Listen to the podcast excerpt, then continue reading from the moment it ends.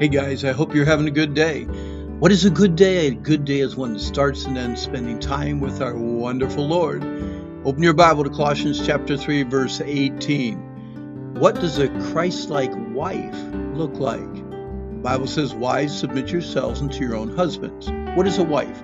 What is a Christ-like wife?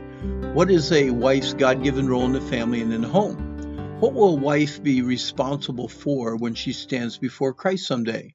How would you describe the heart of a wife who can confidently kneel before God, knowing that by God's grace and strength she fulfilled her role as a Christ like wife? Now, if you're a teen girl, here's a biblical goal for you to pursue. If you're a teen guy, you will see what kind of wife to pray for. If you are a wife, this is a good reminder. If you're a husband, be thankful for the wife God gave you. Wives, a wife is a very special person. Most little girls dream of being a wife someday. The idea of becoming a wife seldom leaves the mind of a college girl. Being a wife presupposes that you are loved, needed, wanted, attractive, committed, and in love. Solomon reminds us that finding a wife is a good thing, and the guy who does so obtains favor with the Lord. He also states that a prudent, a sensible, discreet wife is a gift from the Lord. Wives, submit yourselves. Although no one argues with the command for husbands to love their wives or for children to obey their parents, this command raises some interesting dialogue and intense emotions.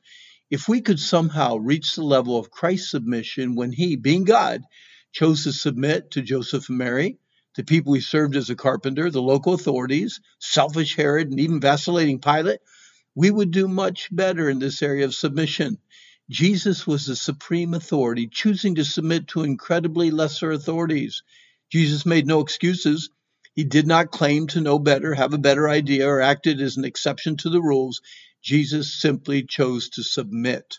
The word yourselves emphasizes the wife's responsibility. Submission should never be begged or ordered or demanded by a husband. It's a wife a wife's way of saying she loves her husband and her God. If you're a wife, or hope to be one someday, no one could submit for you. No one should submit to your husband as a wife other than you. Submission is a gift of love that only you can offer. The easiest way for you to tell your husband, I love you, is to respectfully submit to him. Your love and respect to him will only reciprocate in more love and understanding from him. Submit. This misunderstood word comes from the Greek word hypostasis, which simply means to be willing to place yourself under. It refers to the relationship of Jesus to his earthly parents, wives to their husbands, employees to their employers, and citizens to government authorities. Titus 2 9 and 10 shows us how godly submission can make the gospel message look good. Exhort servants to be obedient to their masters and to please them with all things, that they may adorn the doctrine of God our Savior in all things. Titus 2, verse 4 reveals that an unsubmissive wife can make the word of God look foolish. They're to teach young women to be sober, to love their husbands, to love their children, to be discreet, chaste, keepers of home, good, obedient to their husbands, that the word of God be not blasphemed. Then it says, as it is fit to the Lord. This is an interesting phrase.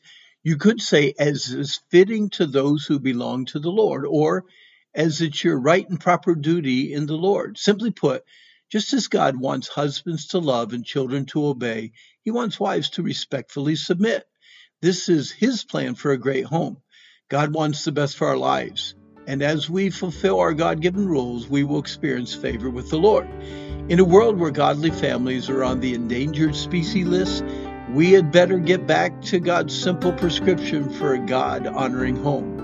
The key to loving husbands, respectful wives, and obedient teens is found in the phrase, Let the word of Christ dwell in you richly, or as Paul put in Ephesians, be filled with the Spirit.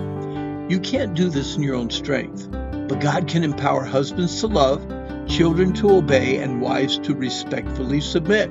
Families need to simply trust and obey God. God will always divinely enable each of us to fulfill our God given rules in the home whatever those roles may entail. Well, our time's up. I hope you have a good day. And if you want any information on the wilds of New England or the Wilds Christian Camp or one of the meditation books, simply log on to randhummel.com. And again, have a great day.